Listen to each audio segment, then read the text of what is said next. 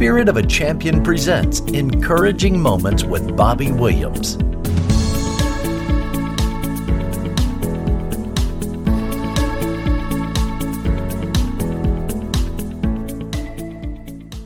Welcome to another encouraging moment. Hi, this is Bobby Williams, and I'm so glad you joined me today. I want to talk to you today and tell you that Jesus Christ is the way to heaven. Salvation is found in no one else, for there is no other name under heaven given to mankind by which we must be saved. Acts 4:12. The Bible says that God so loved the world that he gave his only begotten Son, that whoever believeth in him should not perish, but have everlasting life. And that's what we're going to talk about today. This very exciting message. You'll want to know the truth about what the Bible says and how you can go to heaven. Now, we're going to be in Luke 16, 19 through 30. So get your Bibles out and let's go to that scripture. I want to tell you how much I love you in this meeting, and we just love you in the Lord, and the Lord loves you and he wants you to know the truth about the Bible and what it says about heaven and hell. And so let's pray. Dear Heavenly Father, thank you for this time together with my brother or sister in Christ. And Lord, and those who have never accepted you as Lord and Savior, Lord, open our ears and open our eyes and open our hearts to your word and to your Holy Spirit. Also, Lord, let anything that I say be edifying to you, Lord, and inspirational and encouraging to this audience. In Jesus' name. Well, let's go ahead and go to Luke 16, 19 through 30. There was a rich man who was dressed in purple and fine linen and lived in luxury every day. At his gate was laid a beggar named Lazarus, covered with sores, and longing to eat what fell from the rich man's table. Even the dogs came and licked his sores. The time came when the beggar died, and the angels carried him to Abraham's side. The rich man also died and was buried. In Hades or hell, where he was in torment, he looked up and saw Abraham far away, with Lazarus by his side. So he called to him, Father Abraham, have pity on me, and send Lazarus to dip the tip of his finger in water and cool my tongue, because I am in agony in this fire. But Abraham replied, Son, remember that in your lifetime you received your good things, while Lazarus received bad things. But now he is comforted here, and you are in agony. And besides all this, between us and you is a great chasm that has been set in place, so that those who want to go from here to you cannot, nor can anyone cross over from there to us. He answered, Then I beg you, Father, send Lazarus to my family, for I have five brothers. Let him warn them, so that they will not also come to this place of torment. Abraham replied, They have Moses and the prophets. Let them listen to them.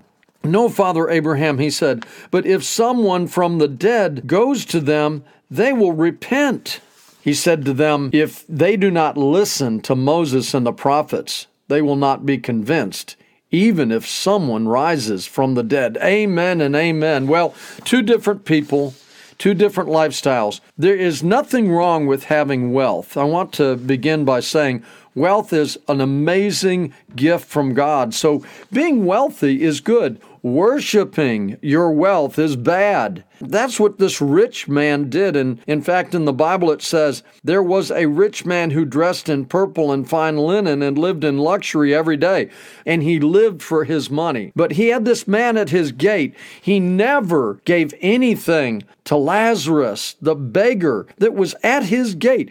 And so this man absolutely worshiped his money. In Matthew chapter 6, verse 24, Jesus said, No one can serve two masters, for either he will hate the one and love the other, or else he will hold to the one and despise the other.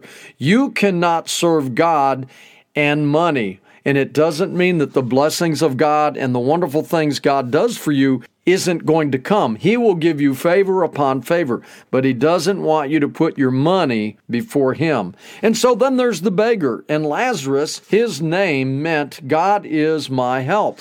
Here is a man that had no money, had no shelter, had nothing, but he put his faith in God not in things.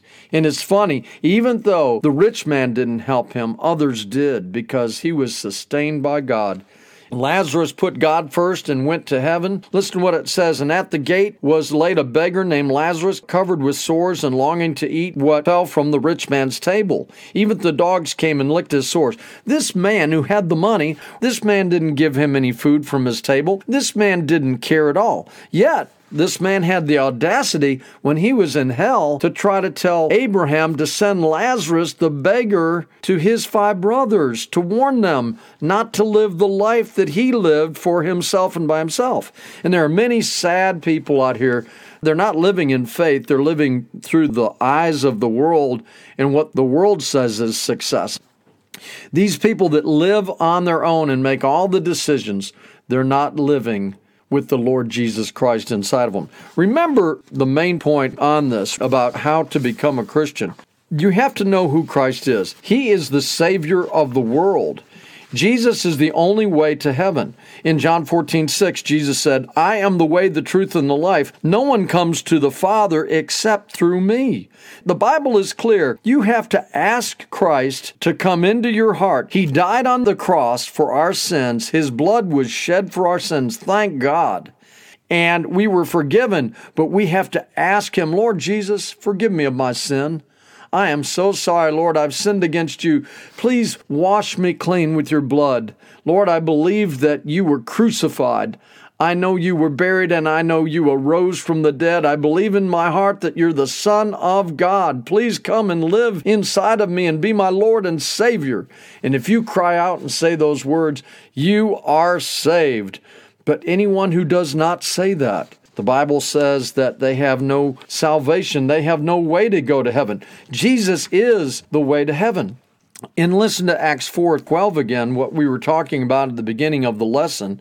And it says in Acts 4 12, it says, Salvation is found in no one else, for there is no other name under heaven given to mankind by which we must be saved. And then Matthew 10 33, Jesus said, Therefore, everyone who confesses me before men, I will also confess him before my Father in heaven. Amen and amen. Well, the Bible is clear. Two men that had a choice in how to live. And the big question I have for you today is how are you living? Are you living by yourself and trying to run your own life? Do you have a torn up life and you're looking for answers? Listen, this Jesus that died on the cross for our sins. He is God and He can do a miracle in your life. He can take you off of drugs. He can take you out of an immoral situation. He can turn you away from that sin, turn you away from trying to run your own life with no place and no way to get to heaven. You can go to heaven when you accept Christ as your personal Savior. My last scripture in this lesson is Romans 10 9 and 10. If you declare with your mouth Jesus is Lord and believe in your heart that God has raised him from the dead, you will be saved. For it is with your heart that you believe and are justified, and it's with your mouth that you confess your faith and are saved. And so that's how we get saved. We go to God and admit that we can't run our own lives. We need a Savior. We are a sinner and we need Him to forgive us and to usher us into His kingdom and into eternal life.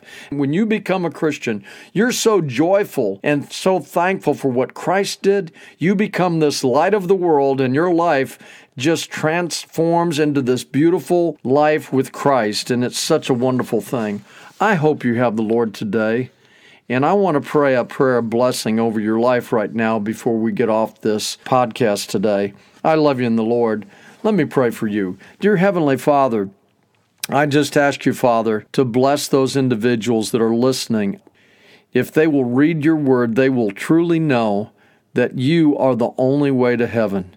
And Father, I just ask in Jesus' name that you will accept this prayer and be a blessing and touch them, Father, with your Holy Spirit and let them ask you to come into their life and change their whole life.